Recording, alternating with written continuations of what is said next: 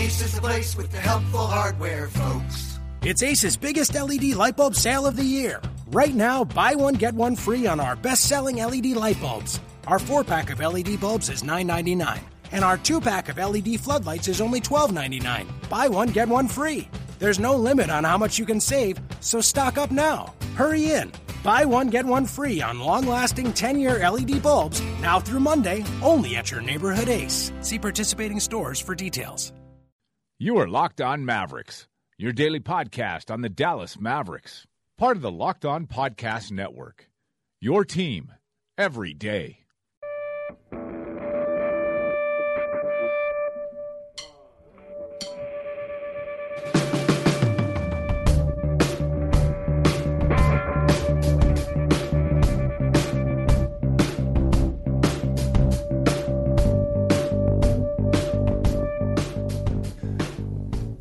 Into Locked On Mavs for Tuesday, November 22nd, two days shy of Thanksgiving. I'm one of your hosts. My name is Mike Marshall. You can follow me at Machine Sports. My other host is across the Metroplex in Fort Worth. His name is Jacob Kemp at Not Jack Kemp on Twitter, uh, if you're so inclined. And hey, we're brought to you by SeatGeek. And uh, I'll be over in Fort Worth next Wednesday night, thanks to SeatGeek, uh, because I'm going to go see Markelle Fultz the projected number one overall pick is playing at TCU next uh, next Wednesday night uh, down here in uh, in the Metroplex. So I thought it'd be a great opportunity to get that SeatGeek up and firing on my phone on the app and uh, throw in the promo code L O LOMAVS as in Locked On Mavs and save me some money as I buy the tickets. And uh, SeatGeek can do that for you as well. They can do that uh, via SeatGeek, SeatGeek.com or they can do it on the app for Android or iPhone. Uh, download it, throw it on your phone there. You can uh, check out any event that's in the area or really any area. And uh, they'll gobble up all the tickets in one spot for you so don't waste half a day bouncing around to different ticket sites because that's a ridiculous process that, uh, that has been remedied by SeatGeek. And they'll grade the seats for you. They're going to see where the seat is, what the proper value is for it, and put a green dot or a red dot or sometimes even a yellow dot um, on the seat for you so you know if you're getting a good deal on your seat you're about to purchase. And well, okay, I have a pretty. I saw some seats here for the TCU game that are they're pretty solid. It's the best available for what I can afford, but they're actually just twenty dollars too much. Yeah, exactly. Well, is there anything I can do about that, or yeah, let me help you out here. Let me put twenty bucks back in your pocket. You download okay. download that SeatGeek app. You hit the uh, the Me tab. That that would be you know their version of the My Account tab. Uh, there's a little bar that says enter promo code Pretty simple. You hit that to enter the promo code LO Mavs, as in locked on Mavs, and they'll give you a $20 rebate uh, either by PayPal if you're if you're sly enough to slide that in there, or they'll uh, they'll mail it to you if you're old fashioned and you just really like running to your mailbox. But twenty dollars back using the SeatGeek app on your first ticket purchase using the promo code Locked On Mavs. Get your butt out to uh, maybe the Cowboys Thanksgiving game, maybe tomorrow night. Clippers are coming to town. You get a chance to boo DeAndre Jordan. Why don't you go to that? Or maybe Red Hot Chili Peppers in January. Who knows? I don't know what you're into. I'm not supposed to. I just want to, well, I just want to save you some money. I'm really happy that you're going to go see Fultz because I am all in. Yes, um, dude, he is know, incredible. On one hand, I think that people who like a couple people have been like, "Oh, that's a fine year to start doing a daily Mavs podcast because this is daily. Mm-hmm. We'll keep it to about 15, 20 minutes a day, at least four times a week. Um, sometimes discussing last night's game, um, that concept is becoming quite fleeting. right. But I do think that, and this is kind of our jumping off point, and I know you want to talk about last night's game some, um, but I actually find this to be more exciting than the last few years. Yeah. Uh, from a, you know, sports intellectual, like, thought process. Like there's going to be a lot more barroom type discussions you can have about this season and what comes from this season than there was over the last three or four seasons. The last three or four seasons provided, you know, me and you and us as Mavs fans with some. There's some memorable moments that were fun to be in the barn for, but you kind of knew what was you knew what was coming. Yeah, you knew how it was going to end. There's no there's so, no deviation of that timeline that they had put together in which we're all just high fiving and crying with crying with uh, joy at the end of the season. we yeah, we knew I mean, we knew the end of the road. I mean, really, the, the the hammer dropped on the old way with DeAndre bailing. Yeah, Because Yep. I would still maintain that if they had Chandler Parsons, Wes Matthews, and who knows, maybe they just wouldn't be leaning on him quite as much, so he might be a little bit more effective. I still think DeAndre Jordan is, if not, he might be the best defensive center, and he's overall, I would say, top five. Yeah, there's no argument So, there. a top five player there. You can maybe lean on Dirk a little bit less. You can bring Dirk off the bench a little bit more and play Parsons at the four. You still would have had a near max slot this last offseason. I think that would have kind of regenerated their window, but there is just no effing doubt at, since that day on July 7th or whatever it ended up being that this was coming. Yeah, And what is coming is watching college basketball in early November. yeah, and it was, it's a little bit quicker than I think most people anticipated, uh, and it's a little bit quicker than their front office anticipated. Uh, quite It's for, honestly, it's, it's for the best. Yeah, but it is, but it is for the best. It was a long time coming. Like, take your medicine a little bit, and we'll get to that here in just a minute. If this front office, this organization as a whole, has the stomach for the kind of rebuild that they're about to have to go through, and for me, that starts with a top five draft pick next year. And right now, the Mavericks have the worst record in the league, as they should, uh, by how they played basketball and the you know hand that they've been dealt. Um, and Markelle Fultz is projected as the number one guy. And I watched a couple games of him yesterday, and good God Almighty, I cannot wait to go see him next Wednesday night at TCU. He looks like uh, Derrick Rose playing the like smooth jazz. Like he's not, Ooh. he's not, he's not like he's not like all glitchy like Rose is, and like just jumping in the air for no reason. Like it's very controlled. So I guess I'm, I'm I guess I'm probably saying he's like Damian Lillard to me. To me, he reminds me of a taller Chris Paul. Yeah, yeah, very in control, very smooth. Uh, the burst is just incredible, but it doesn't look like he like you know uh, went into run super fast mode or anything. he just gets by you. But we'll talk a bunch about Fultz, I'm sure, next week and uh, and moving forward. But the Mavericks fell to two and eleven last night. Uh, in San Antonio against the Spurs, 96 to 91 was the final tally. Uh, it was actually a lot closer than that. Um, Barnes had a shot to go up. Uh, it was an isolation possession, left baseline. He, you know, did his jab step thing, and then they closed down on the double team. Before the double team got there, he launched one, and it clanked off the back iron. And You want to know something weird? Is we're only that's only like the 13th game of the year. Given where I was on Harrison Barnes' ability to score in situations like that to now, Mm-hmm. I thought that was go- I thought that was going in. Yeah, so did I. I was like, here he goes. He's going to get his look that he wants, and he's going to knock it down, and then somehow they're going to find a way to lose this game. Um, but I feel like we might as well just like tape a uh, a five to seven minute discussion about the Mavs competing through three and a half quarters of a game, and then a better team just putting the pedal down and not letting them win. Uh, because that's I feel like we're going to ha- hand out the great job of competing for 3.5 quarters of an NBA game about I don't know 55 times this year, and last night was no different. Granted, the Spurs didn't really get out of their own way um, and uh, and do anything to dictate a victory for the Mavs and Popovich's or victory for the Spurs. Um, and Popovich's post game comments were right on par. Like they should have beat the hell out of this Mavericks team without Yeah. without Dirk, without Deron, without Barea, without Bogut. And Yeah, I mean no LMA, but no and no Parker, but still, yeah, I mean Now, they survive without Tony Parker on the regular. Like that's pretty. Right. That's pretty standard for them.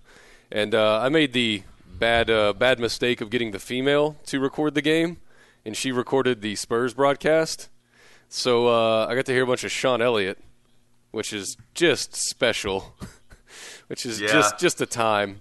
I haven't been as locked in on League Pass this year as I have been in years past, but I still remember the special experience of Sean Elliott. It's something else. I swear to God, through the first half, he he said Majeri in reference in reference to Salah, and then uh, I think Bill Land is his partner. He he was he, yeah, he kept oversaying it. acutely aware of what happens when your team is really bad. Yeah. by listening to the other team's right. Like hell, I'm sure that uh, the main man at the helm of this thing, David Locke, for many years uh, listened or probably heard opposing broadcasters mispronounce jazz players' names. Oh yeah. Uh, but now, no, now you, you there is no Gobert. right. Uh, you're getting that now, but yeah, we're gonna have that for a while. I mean, that's just that's part of it. That's life. Yeah. Yeah. Um, Seth Curry was pretty stinking awesome last night. Um, He's been on a run, man. Yeah, I really dude. do. I really believe that he can he can be a part of this thing for the future. I don't know that you know we, we I mean hell think about it this way. If you're talking about a guy like Fultz who is like massive wing defender but he's a point guard, he can Right. like get chased down blocks. I would I would see envision a scenario where I could start Seth Curry next to Fultz. Yeah. As long as Curry's only having to play like 25 minutes in that role, and then maybe Matthews is now your three. I don't know. I'm just getting crazy over here. but if you're going to start Curry, you would have to do it with a guy who is long and can distribute because I don't really want him being like my primary point. Right. But I don't mind having him out there for 25 to 30 minutes a game if there's someone else out there with those abilities. Yeah, no, he's been playing pretty stinking great. And uh, if you just keep in mind that this is like the third or fourth, third quarter of his rookie season is basically what this is. So just keep that in the sp- in the scope of things. Whenever you're being too harsh on Curry or whenever you're freaking out about him, think that he's ahead of schedule compared to guys that have played. Uh, I mean, even be- even behind Justin Anderson, technically, you know what I mean. So um, a couple observations from the game that we can uh, we can fly through. I've watched a bunch of Spurs games this year just by working at Fox Southwest, and what I've noticed is um, this little trick that Kawhi does, in that I don't think there's anybody in the league that comes off of a flare or a uh, a pin down and pops out to the three point line that is as ready to shoot the three uh, whenever he catches the ball because most dudes will come off that pin down, get up there, just get control of the ball, and then set your feet and find your so- find your shot. Dude, he comes off that pin down, he swings his hips around, squares up to the basket, and his feet don't move. In between catching the basketball with his momentum kind of pulling him him away, and him jumping up and knocking down a three, and it's incredible. I don't know why more, more people don't do it. I think Klay Thompson probably does it pretty stinking well. Yeah. Um, gets to his spot with his feet set, but Kawhi's he's just ridiculous, man. Yeah, no, he's he's the ultimate cheat code. Um, if you have that kind of dude on your roster, like you're already ahead of what 28 teams in the league. Uh, he's freaking incredible. The Spurs as a whole, I have gotten pretty annoyed with this, and I've noticed something just from watching their games and watching last night. You know, in like pickup basketball, whenever someone kind of throws a lazy pass, and then the guy that's playing defense on you just wedges between you and the ball and knocks the hell out of you, and uh, and somehow maintains possession of the ball. Um, when it's clearly like a body foul because he ran into you and then went to the ball. Um, and that usually starts a lot of fights in pickup basketball where you're probably going to get bodied pretty hard next time. They let the Spurs get away with that pretty regularly as if they're like defensive backs that have the right to impede your path to the ball. Um, and I noticed it really bad last night whenever David Lee did it. Uh, David Lee like was going for a lazy kind of pass to I think Gibson and just leveled the hell out of Jonathan Gibson uh, and got the ball. And I was like, whoa, like uh, how are we letting that fly? And then David Lee had a run out dunk, which made me throw up. But uh, Wes had Wes actually had a really good game. That was a really solid Wesley Matthews game, and then he missed two free throws in the last minute uh, that would have given the Mavericks the tie. Um, so I mean, like, what else? What other uh, platform can Wes Matthews disappoint me in this year? I don't know, but on the whole, a good game. And uh, yeah, Mavs fall to two and eleven, losing in San Antonio, and they're going to lose to the Clippers uh, here Wednesday night, and then they're going to lose in Cleveland on Friday night. All right, so what we've seen through 13 games is not super fun in the court, but like we mentioned earlier, uh, it's actually for the fandom. It's actually more fun to start prospecting and uh, build rebuilding the castle um, in terms of the draft, in terms of you know signing young dudes to pair with Harrison Barnes. I guess my question is, this franchise hasn't had to do this in basically 15 years.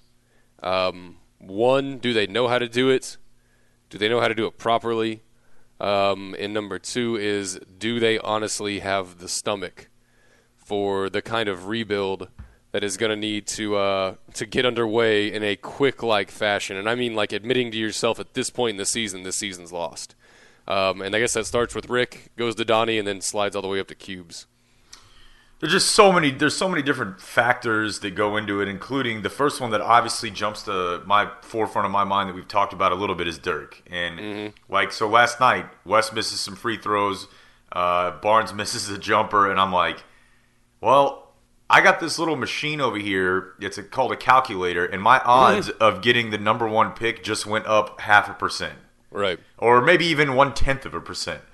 And so I've never really been a team tank guy because I felt like one, like we just detailed in the first few minutes of this podcast, had they decide, had they signed DeAndre Jordan, they would they would be a top four team in the West right now. I really do believe that. Mm-hmm. And there's no way to know what else they would have done, but they would have still been able to bring in other top flight talent. So to me, had you tanked the year before, you wouldn't have been in a position to maybe be as attractive to sign DeAndre Jordan. Like when they signed Parsons, Right. I was on board with that because they still had some good years out of Dirk. They still had another max slot.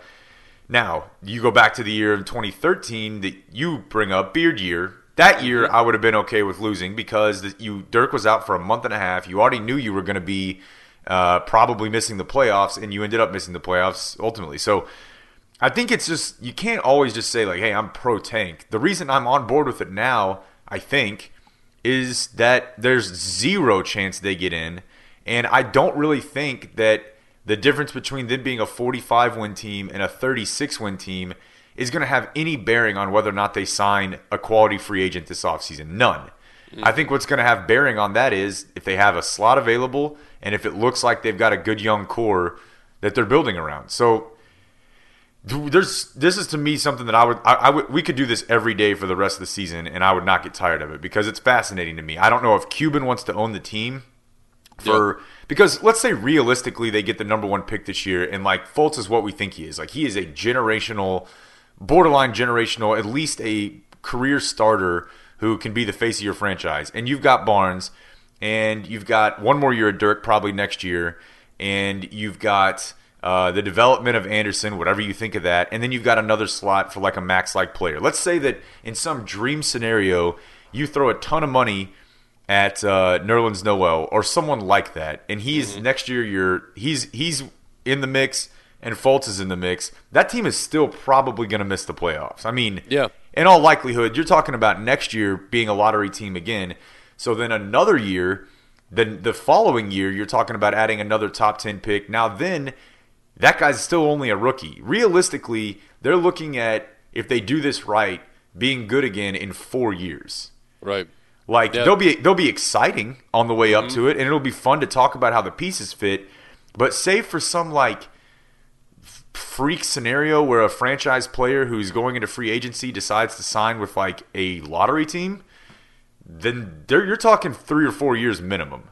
Yeah, no, that's that's an excellent point, and that's what I've been thinking about kind of constantly. Is it's almost it's almost akin to like the Texas Longhorns situation, where um, are you fine with uh, the perfect rebuild and the perfect um, get back into this thing path, only getting you in the Longhorn situation seven wins a year for a little while, um, and for Dallas, say everything, say my little narrow path that I have in my head, we hit every marker say we land we draft Markelle Fultz, we snag Nerlens away from the 76ers to play center. Um, the amnesty provision gets thrown into the CBA, which is a complete dice roll at this point. Um, and now you're starting Fultz, Curry. Um, I don't know what you do at the three right now, but we'll figure it out.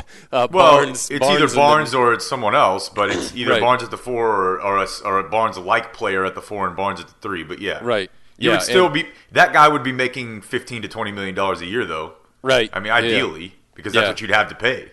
Exactly. Um, so say you hit all the markers. You're you're taking the perfect path back to uh, relevancy with a young core that's really good.